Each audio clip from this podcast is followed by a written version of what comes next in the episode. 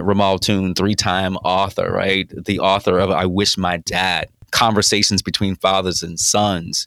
What's your revolution? If it's going to be a revolution, it's got to be revolutionary, right? Yeah, my revolution is to become the best iteration of myself that I can possibly become in my lifetime. And that is answering the question of who I'm, who am I without my trauma? Can I have your attention for a moment? What's good, revolutionary? Welcome to the What's Your Revolution Show, a show for men and the people who love them, where we discuss how men can find and embrace the revolution within themselves, where people can find and embrace the revolution within themselves. I am your host, Doctor Charles Corprew. What's good, revolutionaries? uh, I'm a little upset, right? It's October here in Virginia. And you know how much I talked about summer and loving. I'm a water baby. I want to be outside with my people and community, as we talk about so much. Um, but somehow it got cold. And, and, and, and, you know, as they used to say on Game of Thrones, winter is coming. And now uh, my, like, like my tan is going. And all of the things. And so I, I'm trying to wrestle what a new season of life looks like. Um, as you know, revolutionaries, I have, you know, been, uh, as I call it, on hiatus, on sabbatical. That's the better word. I left my beloved Camelback on June thirtieth and thought that I was going to be able to rest. And, you know, if you heard the show with Reggie Hammond, we talked about how rest is revolutionary and thinking about what it looks like to slow your mind and your body down, right? The rested folks are the, actually the most curated folks. And I thought I was going to get that time to, right, uh, imbibe the world, imbibe the ocean, imbibe the sun. But uh, as I talk about transition, right, transition of seasons, uh, July fifth, my father went into the hospital, uh, got COVID and had a U T I. And so I spent two months caring for him and his well-being.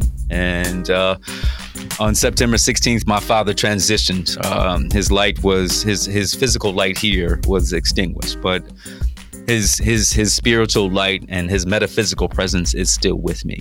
And I want to give um, a shout out to my father. As you know, if you've listened to this show, and I know you have, revolutionaries, time and time again, I've talked about Charles S. Corprew Junior and the impact that he has had, not only on my life, but on countless lives, countless students and families and, uh, you know, soldiers and revolutionaries and activists, and all the things. Charles S. Corprew Junior seeded in me not only my name, but life, right? He imp- he poured into me, and I am grateful.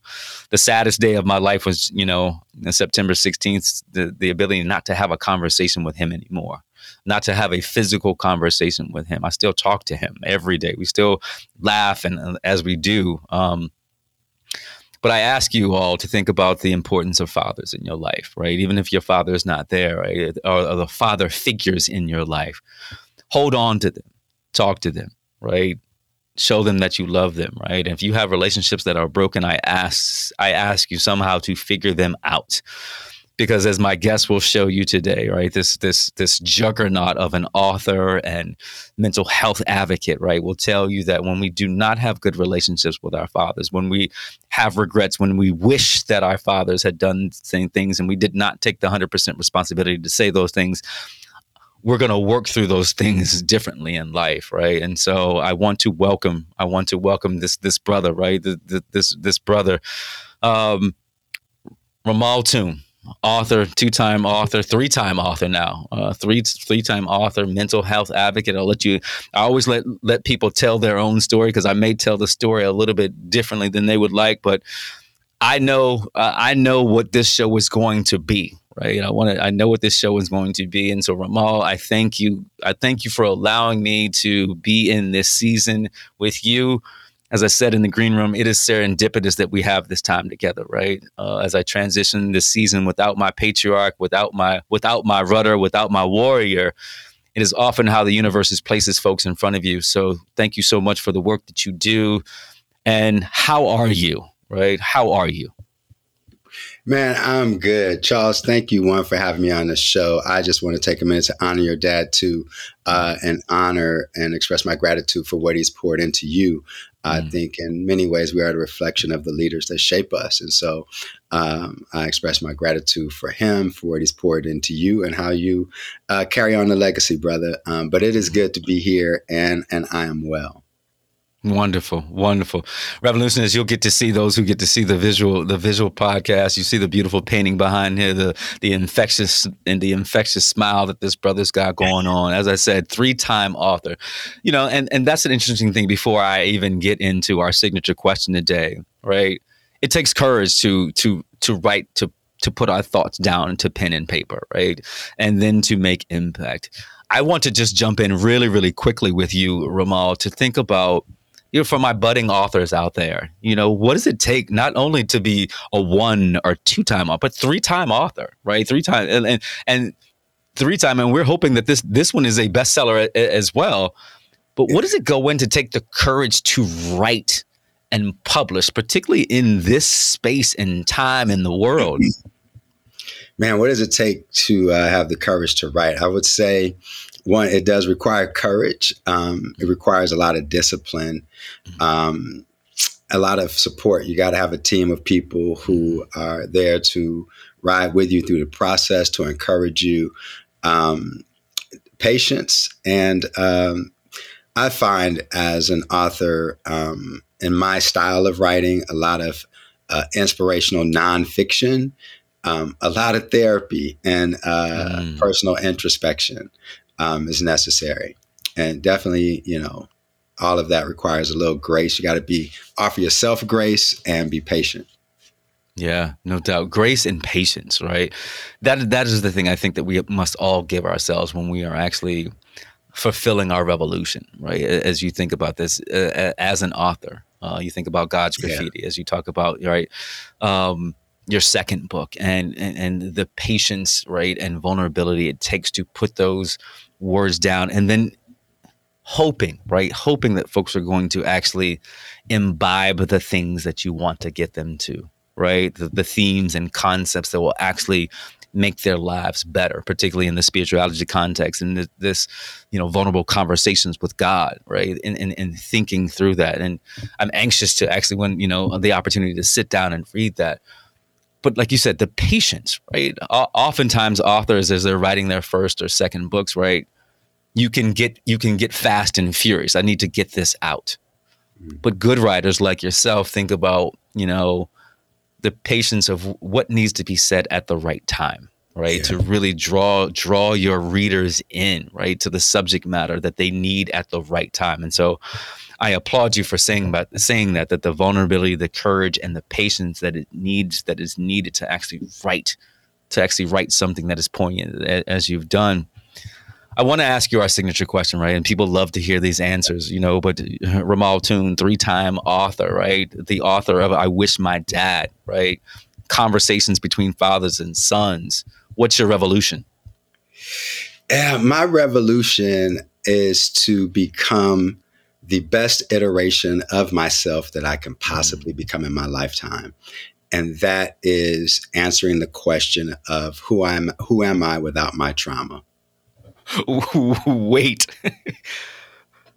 brother, like you don't have to punch me that hard so quickly on this show, right? If, if it's going to be a revolution, it's got to be revolutionary, right? Man, man, revolutionaries. Did you, did you hear that? Right. You've, you've heard, You've heard one hundred forty-one answers to this question, right? one hundred forty-one answers. And I need to reiterate that, right? What is the version of me without my trauma? Unpack that, right? That could be the show right there. But uh, uh, unpack that, because it is a beautiful, beautiful answer. My God, Romal, what does it look like to be the version of yourself without your trauma? Oh, please, please. I'm going to sit back and listen. Yeah. Well, you know, when I think about becoming the best iteration of myself that I could possibly become in my lifetime, to finish this story and be able to look at my journey, look at my truth and how I lived out my life and say, I, I did the best I could and I finished on empty. Um, in order to do that well, I got to look at what um, what are the narratives that have shaped my life? Or, you know, yeah. am I living as a character trapped in somebody else's play with, you know, my the trauma of my life, you know, orchestrating my life, the the challenges of my childhood, my mom and her battle with addiction and depression, my uncles and the things that they taught me about survival in the hood, um, you know, the panhandling as a kid because I didn't have money, the hustling in order to get money, um, the verbal abuse uh, that I experienced, you know, from people who thought they were trying to teach me to toughen up and be strong with these survival skills, not realizing that they didn't have the tools to teach me what was needed in order to thrive. They were teaching me how to survive because their assumption was that if this is where you're going to live, there are certain skill sets you need to have. And we've decided based on our life experiences that these are the things we're going to teach you in order for you to survive. Um, however, as, as life would have it, I chose thriving. And the skills that I took with me on my journey to design a life of thriving were skills that were only needed to survive. And so mm-hmm. I was constantly um, making mistakes, um, even when new opportunities were presented, because I was taking survival skills into thriving environments and um, unbeknownst to myself. Um, so if I look at my story and accept the fact that um, there were the economic challenges, there were the dynamics, uh, the trauma of living in poverty, there was the trauma and dynamics of being a Black male in the inner city, um, drugs and violence around me, a mom with addiction and the verbal abuse and watching the harm she did to her own life. And even before she was an addict, how she was thriving and then became an addict after she was successful. And then we lost everything. And so now as an adult, I I realized through therapy that I was carrying a lot of anxiety, a lot of P T S D, um, a lot of self-doubt, you know, self-esteem issues, um, defining my life based on the fear that one thing, one day things will go wrong, because most examples I saw from adults in my life, eventually things went wrong. And so I internalized that belief that it was always the anticipation of the next shoe that's going to drop. Yeah, yeah, exactly. Mm-hmm. Right. So, and th- that's a constant anxiety in, in my body. And so, in going to therapy and revisiting those narratives that have shaped me, um, I had to detach who I truly am from those experiences. They are a part of my life, but they don't have the right to shape the entirety of my life. And so, who am I without my trauma is a, is a journey of shedding those fears, anxieties, and doubts, Um, carrying the lessons and the wisdom as tools to keep my eyes open for opportunities to help other people like me overcome as well, not just overcome the environment and the circumstances, but overcome the um, the emotional aspects of it and the mental aspects of it, um, to to find ways to surrender that pain.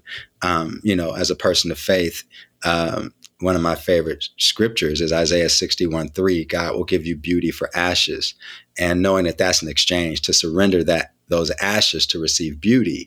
And so this, who am I without my trauma, is really about a journey of surrender, um, surrendering the ashes in my life in order to receive the beauty that was always destined to be mine, and, and allowing myself to be courageous enough uh, to let that beauty and that love in. Um, and humble enough and vulnerable enough to let go of the things that don't serve me well. Man, um, who are you so telling, brother? Thrive. Yeah, yeah, brother, brother. I, I I definitely appreciate that, because we talk so much on this on on this show about, right, the first tenet of revolution, right? Personal revolution is revolting and evolving into the person that you want to be, right? But you have to have an idea, right, of what that what that evolution down the road is going to look like. And if you don't, right, and you're thinking about, I want to be the, the iteration of me, right, is the person that thrives without my trauma, right? And so I've got to revolt. I've got to shed, right? I've, I've got to shed, right, the the trauma and and the, and and the survival behaviors that go along with this. But what I want to pull out of this for a, a second, Romal, is that you talked about bringing survival tactics into thriving tactics, right? And so folks want to hear about what does that look like, because they may not know what a survival, they may think, well, this is a thriving tactic, but it's actually a survival tactic. Can you give me an example of where you brought a survival tactic into a thriving environment and how, you know, how you realize, oh, I'm just, this is surviving and it's actually disallowing me to thrive? Yeah, I think one of the key, one of the big survival tactics that I took with me into my professional life was always showing up defensive, always mm-hmm. um, guarded, and um, intentionally walking into any room feeling unsafe, right? Mm-hmm. Unsafe that to the extent that people Uh, the assumption that people are going to take advantage of you, the the assumption that every person is a potential threat.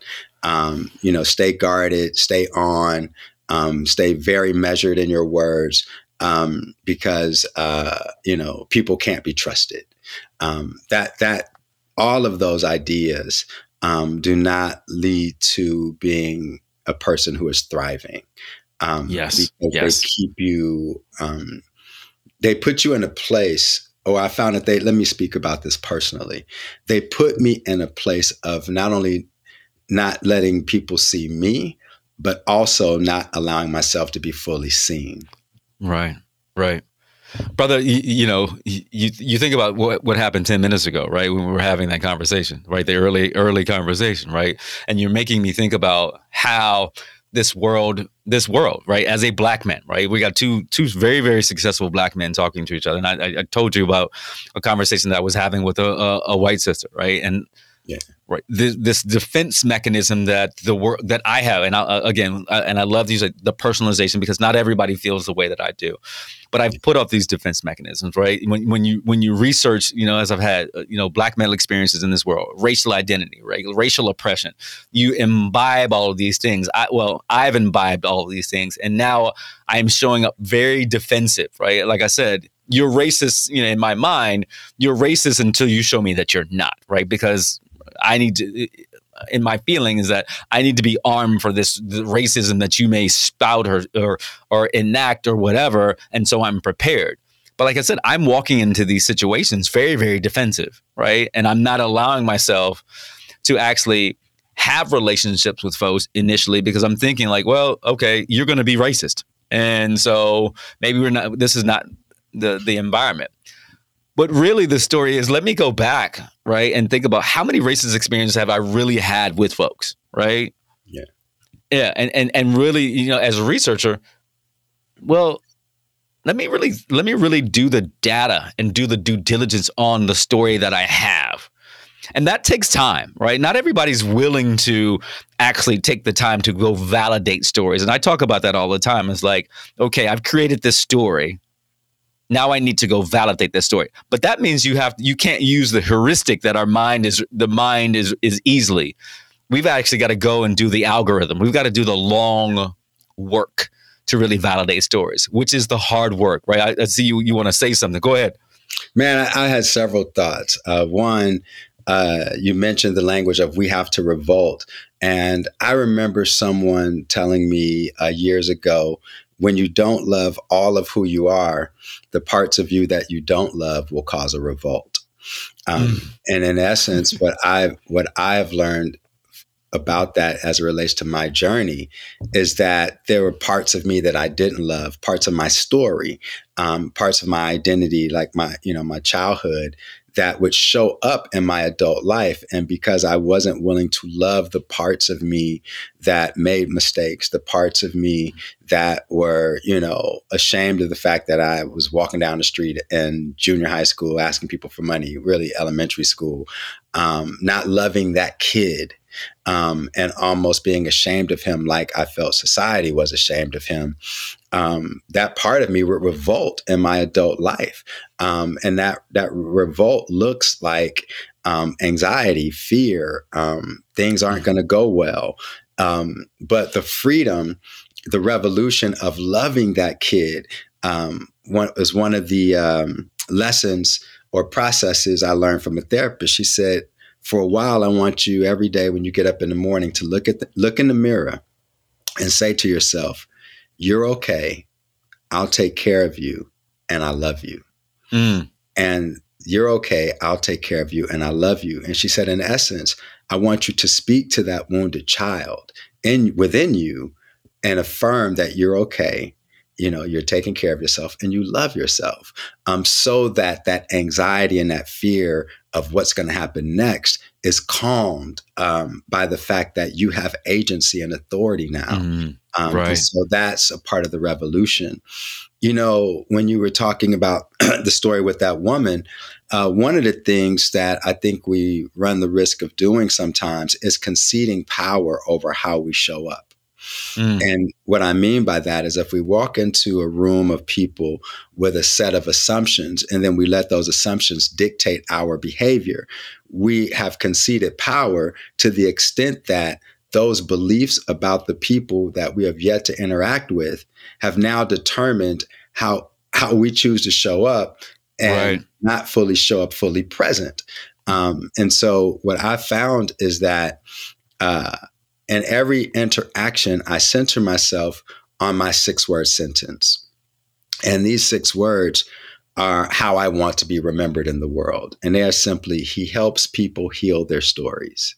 Mm. He helps people heal their stories. Now, when I walk in a room and I know that that's how I want to be remembered, um, no matter what the interaction is, I have power over my story. So no matter what they do, they can't throw me off my square because they don't have control over how I choose to show up and how right. I choose to be remembered.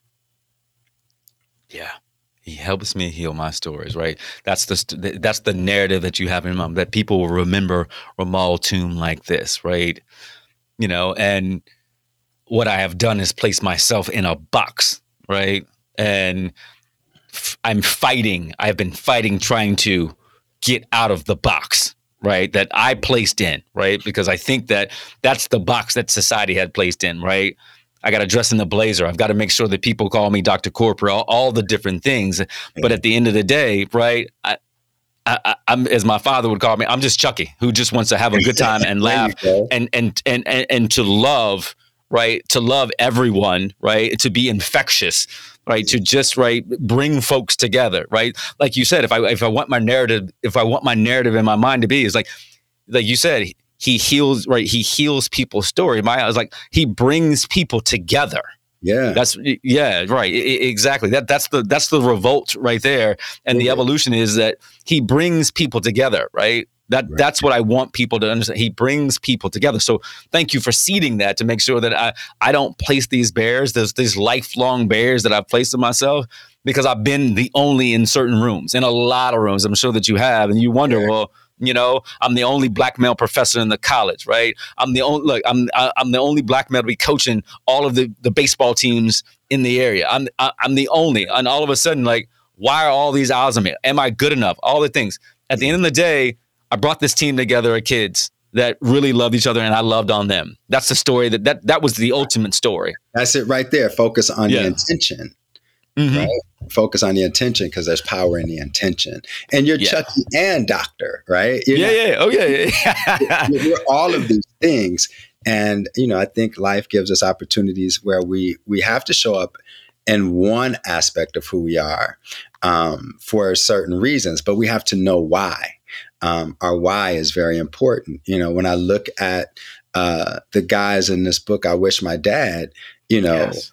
they, when you understand why you're acting the way you're acting and what stories have shaped that, um, you then have power over um, how you choose to show up in a, in a given opportunity, be it with your children or with a spouse or with friends or in a professional setting. Brother, and, and I'm glad that we're able to, to to to move into this riveting book, right? And as we think about this, Romal is, like I said, Romal is a three-time author, and his latest book, I, I Wish My Dad, right?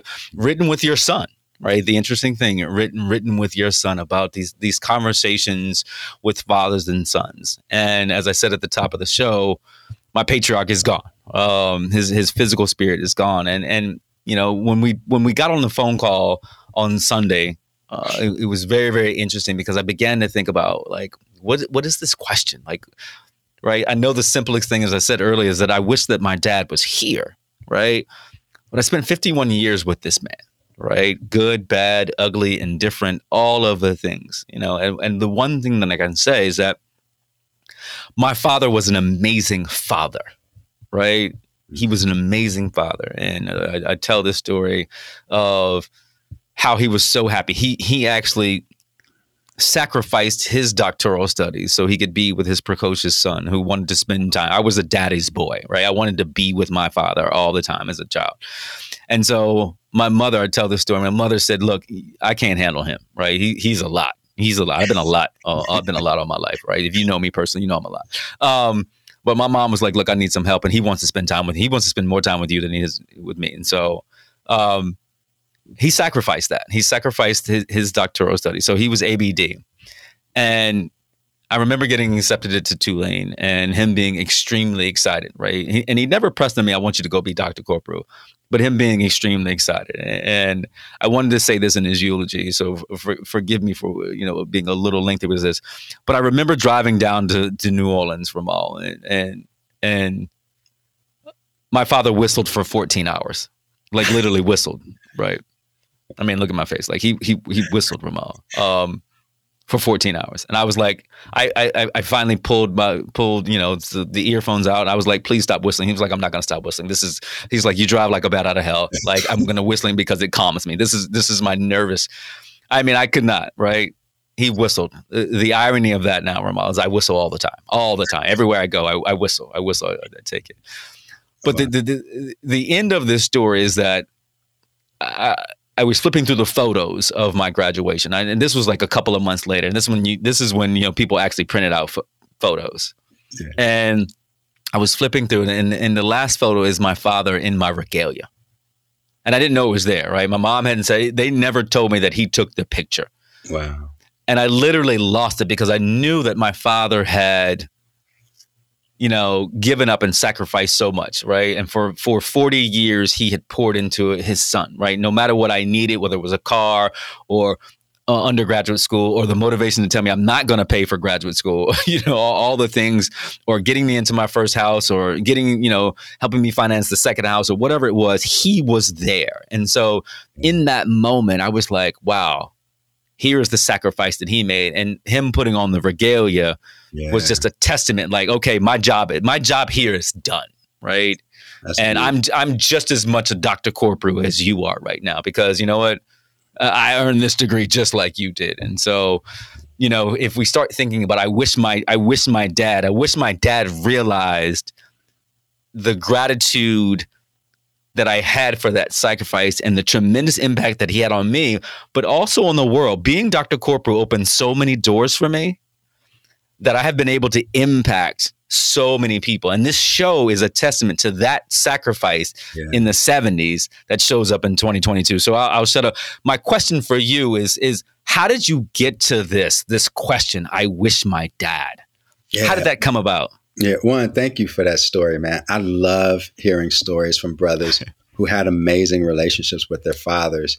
Um, and, and the context we live in in this country and the narratives that are shaped about Black men and, and Black families, uh, to hear amazing stories like that is revolutionary in and mm. of itself, um, because it's a narrative that stands against what we typically hear. Um, but the way I got here, man, was my relationship with my dad was the complete opposite of yours. Um, mm. We didn't have a relationship. Uh, he wasn't there for my childhood. I was a single parent home, but off and on, uh, we met each other when I was fifteen. I lived with him for two years before going in the military. Um, and most recently, um, we connected. And like I said, it was off and on, uh, because there was a lot of baggage that I was carrying that I don't even think he was aware of. And my dad is a two-time Vietnam vet, you know, served two wow. tours, um, not very talkative and emotional. Um, but I went to visit him three years ago and it went really well. I got to learn about his side of the family, my grandparents and great-grandmother on his side, and a little bit more of his story. When I got back home, I was just laying in bed reflecting on how well that vet visit went. And just thinking, wow, I wish when I was young, you know, we rode bikes together. My dad liked to ride a bike to work at times, you know, he worked out, and I wish we had played sports together. You know, he wasn't really a sports guy, but those are things that I enjoyed that I would have liked to have done with him. And in that moment of reflection, um, I just paused and thought, I bet there are men all over the world with these I wish my dad moments. Mm. And so I just started taking notes. You know, I'm one of those people, I have a pen and notepad on the side of the bed uh, with the in- hopes that when a, a, a thought comes, I'll write it down so I can remember it and get to work. I just started writing down the names of men that I knew that, one, I was curious about their story, or I had a sense they had a compelling story to tell. And um, started there and put together the list, talked to a donor that I knew to help me fund getting, you know, the guys to my house for them to fly in for the interviews at my home. Wow. They said yes. Um, and I conducted seventeen interviews in about a month and a half. Um, but I will say this one last thing. What I've come to realize, most recently I was with Doctor Joy DeGruy at her home. She's the author yes. of Post-Traumatic Slave Syndrome. And we were just talking, and I had this moment, you know, and I said to her, you know, I think I write the books that I write um, as an invitation to other people to join me on this journey of healing, um, because the journey of healing can be lonely at times. Yes. And so in my writing, it's like, hey, if if this is you, Um, you know, join me on this journey, and that way I won't have to be alone. So as an author, my writing uh, is an invitation to other people uh, to let's build a community so that we're not alone in this world as we heal. Right. Mm, I love that. And this community is made up of, of a diverse, very, like you said, uh, our stories are different, but they're, it brings us together to hear and to talk. Right. You know, because I'm sure that if we if if we if we continue to answer the question, right, because it's it's not just one answer. It's not just one answer. You know, I you know, I I, I could answer this question. I wish my dad had been a better husband. Right. You know, so you, you begin to have these communities of conversation, right, that we don't talk about. And oftentimes, you know, the the, the tea is the the tea. We keep the tea inside. We keep, yeah. you know what I'm saying? Yeah, we keep the tea inside, right? And that that tea begins to build up. As you said, like, revolutionaries hear this. His revolution was to be a version of himself that, right, that looks like and acts like and comports himself in a world that is without his trauma. You can't get that trauma out, right? Right? If you're not in community with folks that are willing to listen, allow you to be vulnerable, and allow you to sit in your power. Yeah. Right? Yeah. That's the thing. And, and that's what this book does. That's yeah. what this book does. Go ahead, brother. Yeah. You know, you mentioned that, um, you know, a better husband, man, you should, you got to check out the, just the titles of each chapter give you a lens into what these brothers are talking about. You know, I'll throw out a couple. Uh, chapter one is, I wish my dad didn't silence my voice. But then we have a chapter where I wish my dad loved himself more. I wish my dad was faithful to our home. I wish my dad took responsibility for his mistakes. Um, I wish my dad didn't assert his masculinity. Mm-hmm. Um, you know, I wish my dad put uh, relationships before finances. Um, mm-hmm. And in each one of these chapters, uh, the men are unpacking the stories of their childhood and uh, separating two things. Um, two, I start out each conversation Uh, in the book where I asked the guys, um, so tell me, what kind of man was your, you know, was mm-hmm. your dad? And they tell me, you know, they, they have this aura about their dads, this pride about the kind of man he was. Um, but then when I pivot and say, so what kind of father was he? Mm-hmm. There's this pause and shift in demeanor, um, as if the person they just described as a man was not the same person as a father. And they share stories about what life was like in their home as it relates to three key points that I asked them to talk about. When I think about love, I wish my dad. Mm. When, I, when I think about affection, I wish my dad. And when I think about quality time or time, I wish my dad. And these brothers pour out um, in a very courageous way, some very vulnerable moments where they needed to hear, I love you, where they mm-hmm. moments and stories where they needed a hug to feel their dad's strength and affection, mm-hmm. um, and time where time mm-hmm. spent in ways that showed the the dad was willing to enter into the child's world rather mm-hmm. than the dad doing things with the child that made the dad comfortable. Right. Um, oftentimes people are engaged in relationship, but it's through the lens of what they're comfortable with. And sometimes entering into the child's world means you're going to have to do some things you don't like or things you're uncomfortable with, but it shows that you value what they care about and you love them enough to sit aside yourself to enter yes. into their world and mm-hmm. show appreciation for it. Yeah, no, it's, it's, it's, it's, it's, it is very interesting in, in these themes, you know, um, that you talk about, and you talk about time, right? Time, affection, patience, love, right? You know, those, those, those interesting fathers giving up their life, right? Sometimes for their, for their children, or, and uh, us wishing, right? I, I could sit here and say, you know, my, like I said, my father was, was, was busy with the world sometimes. And I wish my dad had been to more of my sporting events, right? Because when he did come, I played better, right? I I, mm-hmm. I, I, I, I played better. I was like, my dad is here. I get to perform. It was a performance mm-hmm. because I, you know, that that love that you have for your father, right? In those moments, right? My dad is here. I know how good. I know how like I know how much of his time means, and I just would perform. I remember when I was running track, I the first time I placed was the first time he came to a track meet. Wow. You know, you know, as a seventh grader, I was like, hadn't placed, was struggling. And I and, and he ran track in college. And so I started running track because of him. Started doing the long jump because he did the long jump, right? Mm-hmm. Seventh grader out in the yard jumping on grass all summer long. You know what I'm saying? Jumping. Yeah. But know, he, he showed up at that meet. Go ahead, brother. You're reminding me of uh, Kamasi's story in the book. His chapter title is, um, I Wish My Dad Gave As Much to Me As He Gave to the Movement. Um, mm, yeah. And Kamasi tells a story of he played baseball and his dad came to one game. But that day, the coach was like, you played better than I've ever seen you play before. Yes. And mm-hmm. he's like, because my dad was here.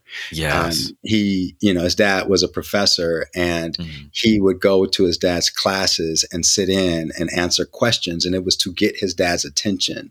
Um, and so, uh, yeah, I thought about his story um, as it relates to, you know, living into those things and showing up yeah. even more because uh, your dad is present. And we find that uh, in a number of these stories.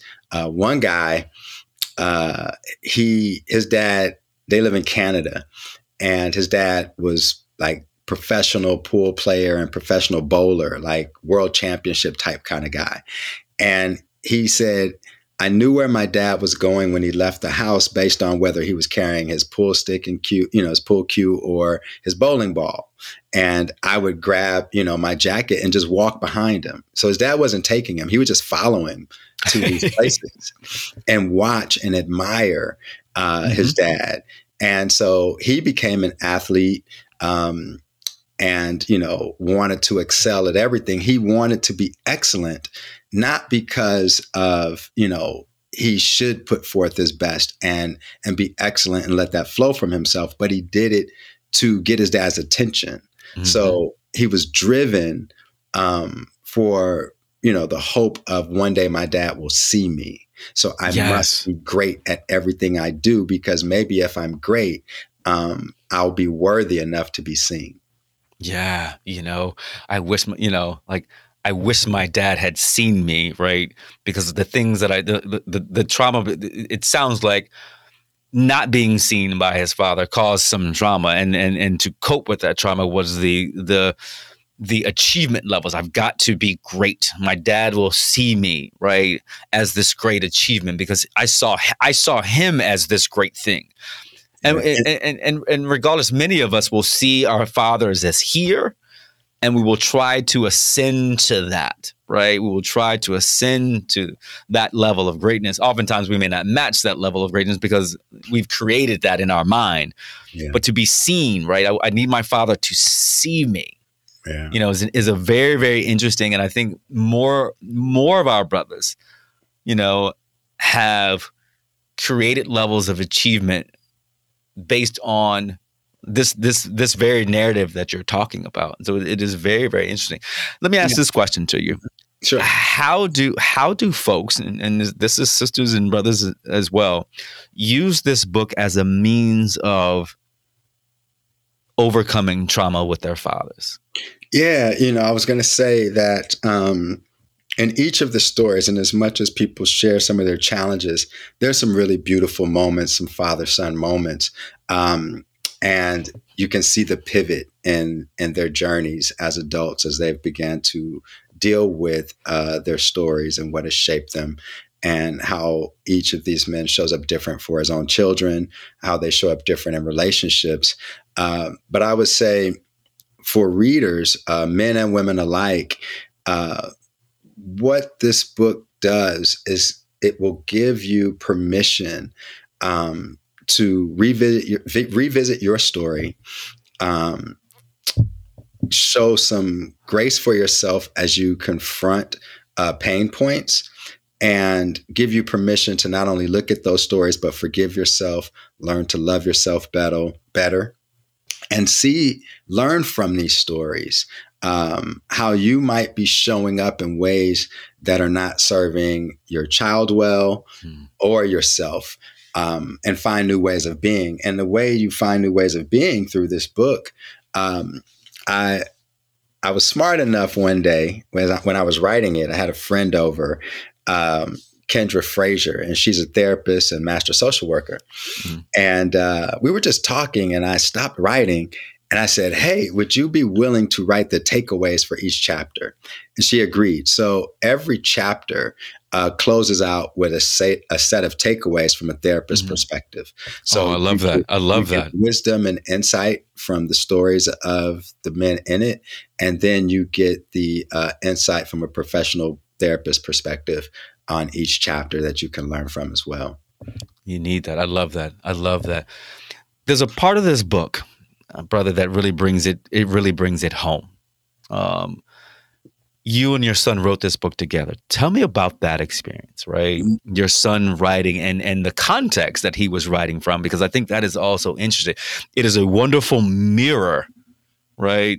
It's interesting to hear the stories of other men and their fathers, but when your son is talking about you in this book, it opens you up. Talk about that experience with him.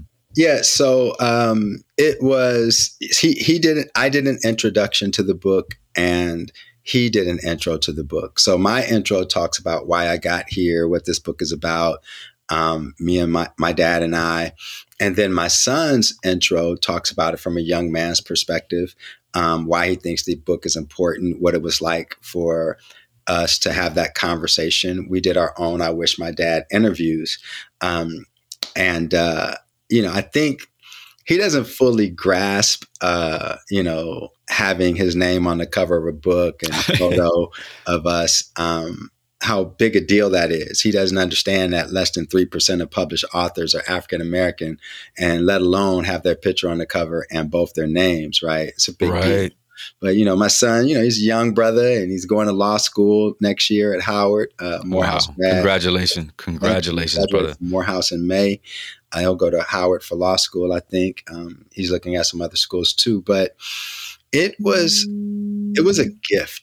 Um, I think it became uh, the starting point for us to cultivate a new relationship. There's still a lot of healing for us mm-hmm. to do because I wasn't there. Um, I his mom and I got divorced when my son was about five, and I was in and out my, because of my ideas of success um, mm. and money and, and access, that I was driven by those things. And I given myself this counterfeit narrative that um, I'm doing all of this for them, when actually I was doing all of it because of my trauma and my need to be mm. seen and valued and respected, um, you know, and, uh, so I wasn't fully present. So uh, we did interviews, just like I interviewed the guys. I think it was after the third interview of talking to one of the brothers here in my office that I just felt like I have to do this with my son, um, because he has an I Wish My Dad story too. Yeah. And, yeah. and it's going to be tough. So it was probably end of January, and he's asked me what I wanted for my birthday. And I said, I want to interview you for this book about me. And he paused and he said, um, are you sure you want that? And I said, look, I know it's not going to be easy, but we need to do this. And that's what I want for my birthday. And so he was still on, on campus at Morehouse. He came over. Um, I interviewed him about me. Um, and, you know, he told the story. I remember one moment uh, early on in the interview, he was he would say something like, well, you know, when things happened. And I would say, things like what? And he said, well, you know, stuff. And I paused him. I said, Jordan, look, I said, you don't have to protect me from myself. Yeah. I know who I was, and I know I wasn't a good man. It's okay. And after that, you know, it was all gas, no brakes. Um, he was like, wait. Yeah, what did he, I ask for? He said what he needed to say. Some of it was very hard to hear, but even as even though it was hard, it was still true. It was just hard to hear my son tell me the impact of my bad choices and not being present had on him, and you know how much he wanted me there, and then went from wanting me there to being angry with me and to wanting to show me that he didn't need me and telling me that he had father figures. Those things hurt. Um, right, they right. were true. I wasn't there.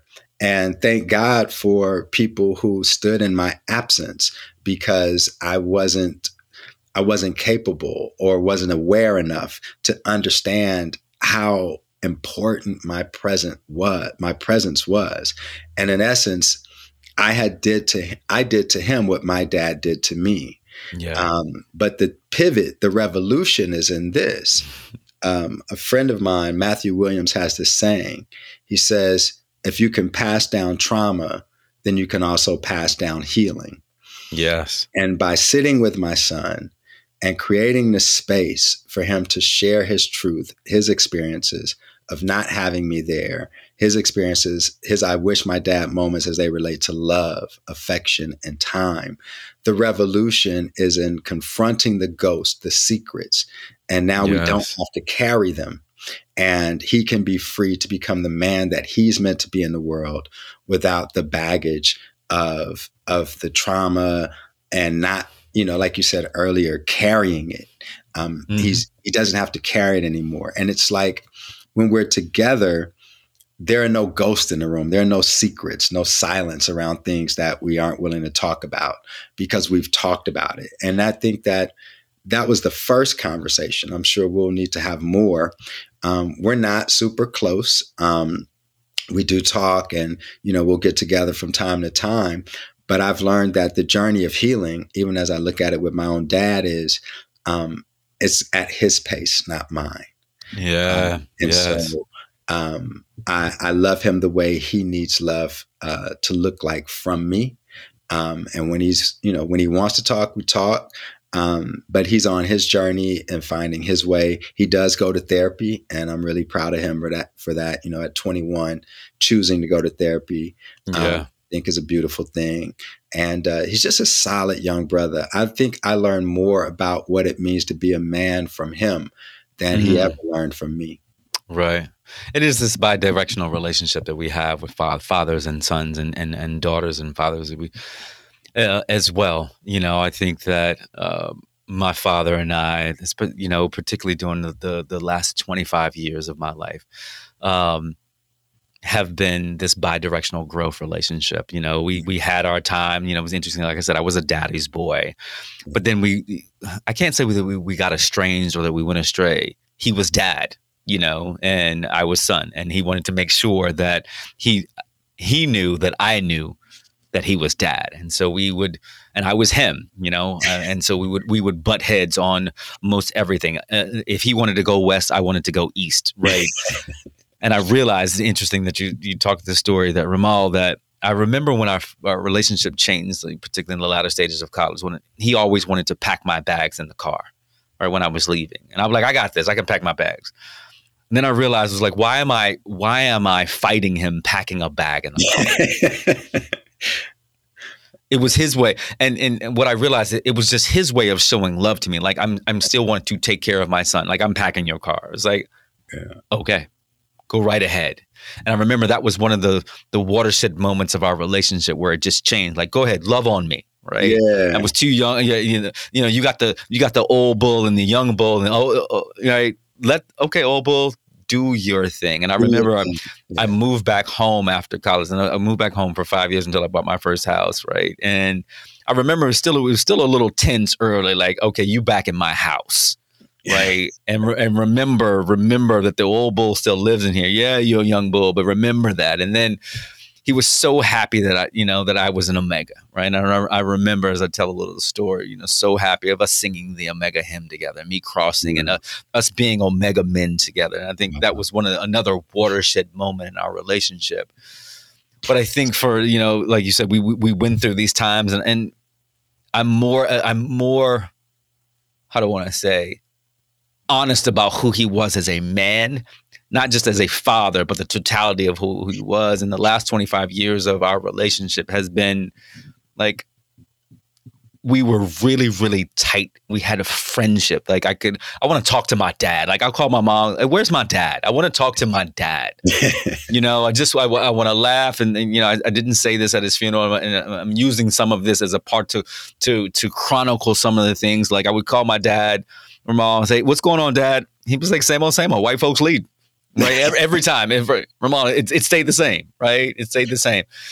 You know, but but to, to go back to you and your son, and to think about, like, you're going to go through those periods of up and down. Yeah, yeah. And we figured out, and basically, basically what I'm saying to you is that my father and I figured out at some point how to just love on each other in the ways that we needed. And in the end, Romal, I like, I just wanted, like, for my love towards him, I just wanted to be with him. I wanted, like, he was in the hospital. I just wanted to lay in the bed with him. I just wanted to smell him, because my father, right, he would wore, he wore Aramis cologne for the longest time, which is the worst smelling cologne ever, Romal. But that was him, right? And so it, it probably was just permeate into this. Like, I just wanted, like, put your hands on, rub my head, Dad. Like, I just, because I knew the time was coming to an end, and I wanted to make sure that the warmth of him was still transferred into me. So wow. I see to you is that the, the time will come for you all to have that period of time that you love on each other in the ways that show fathers and sons. It took us time, right? It it, it went from being a daddy's boy to I don't want to be around you, right? To yeah. the old bull and the old bull, and to finally we were just sitting around the camp as two bulls, like I love you, I love you. Let's do this, and let's just try to let's, let's try to love on this mama bull who keeps trying to tell us to do everything we don't want to do. So right. all that, brother. Yeah, yeah, yeah, yeah. Yeah, I appreciate um, that, man. I love your stories. You have some beautiful uh, father-son stories. You might want to consider writing a book too. I think you had a lot in you uh, to share as it relates to you and your dad, because it just sounds absolutely beautiful. And you know, I, my son and I, you know, we're so much alike. Um, yes, yes. Sometimes when even talking to him, I'm like, I can't even talk to him because I'm talking to myself. Like exactly, I know exactly. What he's gonna say, you know what I mean? Mm-hmm. And, yeah, um, yeah, and he knows that. He knows we're very much alike. Um, I think sometimes he's very proud of that, and sometimes that gets on his nerves too. Mm-hmm. Um, yeah. Because you know he's trying to find his own identity and all of those things. But he's an amazing young brother, and you know he's excited about the book. He's you know. And he says, you know, I really hope it helps people. My son just loves, you know, like me, you know, and I think he gets that from his mom too, um, doing good in the world and seeing people become their best selves. And so, um, you know, we're excited about this journey to see what this book's going to do and the people who will benefit from these stories. And I'm just really grateful uh, for the men uh, who were courageous enough to tell their stories. I think readers um, will love seeing the vulnerability from men um, and telling these stories. You, you know, you will cry, you will laugh, mm-hmm. and then you'll be excited about getting up and doing things differently and showing yes. up um, and being more present uh, to the people you care about um, after you read this book. Yeah, I look forward to it. Brother, revolutionaries, go out, uh, go out, Amazon. Uh, I, I wish, I wish my dad, right? I, I, I wish my dad. Stories of conversations uh, about fathers and sons, right? With this three-time author, this this brother, man, brother, please go out and revolutionaries, go out and support this book and go out and support this brother. You know, and all the great things that he's done, right? He's seeded in so much into us today and thinking about this, right? Not only your relationship with your fathers, but right, go and ask yourself, right? What does a version of you look like without your trauma? Like, oh shit, like, damn. Like, what does that look like? Like, right, right. Look in the mirror. What does it look like for you to show up without your trauma? And I, like, like I, I want to go home because I got so I got so much that I need to, I, I would love to just show up in the world free. Like freedom. We talk about this so much on this show, Romal. Freedom. Right? Yeah. That's freedom. And I want you to do that. So revolutionaries, go. Two things that he is seeded in this, right? What does it look like to be free of your trauma and to interact with the world, right? And go, go, right? Go really think about your relationship with your father and say that if you have not say the things, if you have not done the things that you need to do with your father, go do them. Yeah. Unearth whatever it needs to happen because you never know. I miss my dad every second, right? And I can't, I don't get that time back. I want, I want him to just show up and say, hey, uh, it was a mistake, but that's not going to happen. Like, don't wish I had more time. You don't want that statement to be, I wish my dad and I had more time. Time. Yeah. Don't make that. So go out, get this book. Amazon is going to be a bestseller, right? Go out and get this book, right? And make sure that you understand who Romal Tune is. Revolutionaries, you know that I love you. I'm here with you. We are here with you. And we always want to make sure that you're asking and answering what we think is the most thought-provoking question of your life. What's your revolution? I love you. I love you. I love you. We'll see you soon. Take care, everybody. Take care. Take care. Take care. Take care. Take care. What's your revolution, revolution, revolution. Brother? Oof. What's your What's revolution? Your revolution? Um, I've got a good friend, man. Uh, all my boys are, are are married and doing their thing, so they can't get up and go like I like to. And so I got a good friend. We started traveling the world probably two thousand seventeen. So we've been in a number of places: Southeast Asia, um, yeah. uh, Europe. Uh, yeah, yeah. Where down, in Southeast down Asia? To the Caribbean, uh, Bali and Thailand. Okay, I've been to Thailand. I haven't been to Bali yet. I've been to Thailand. I've been to India. I've been to Cuba, uh, Brazil, Medellin, mm. and Cartagena. Uh, yeah, yeah, Boston. yeah. Colombia. Love Colombia. Yeah, I love Colombia. Uh, love Medellin. Yeah, yeah. Oh, man. Just, uh, we were in Medellin in December. Yeah, beautiful city. Um, mm-hmm. Loud. Yeah. Loud, yeah. And uh, Cartagena. Cartagena's nice, too, though. Nice little beach town. Mm-hmm. Summer. But, um, yeah, man, I just got back from Ghana a week ago. Oh, wow. Um, there's uh, irony in that. I just had a conversation with a, a, a white sister, man. Uh, it's interesting because, you know, you can tell your, you can tell your, tell stories about folks until you really have a conversation with them. And she's an attorney here, divorce attorney, kind of keeps to herself. And she heard me say I was going to the Dominican um, in November. She was like, oh, I, you know, I, I'm about to go. And we just started rapping. She was like, yeah, I've been to Africa. And she started naming all the countries in Africa that she had been to. And I was like, well, she was like, and she was like, the funniest story that I have. She was like, I was I was going from, uh, I was going to Mozambique from somewhere. And she was like, there was a ton of white people on this plane. And she was like, what is this? She was like, this plane has no diversity. I was like, oh, okay. Well, that's a different story that I had, you know. So, so we had a great conversation about our travels in Africa and different places around the world. But interesting, you know, it's like obviously you, you need to make sure that you're not telling stories about folks, you know, uh, in your mind, because you know that's how bias and stuff plays out.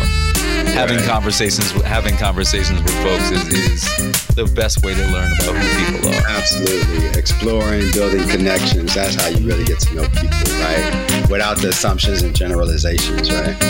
Yeah, yeah.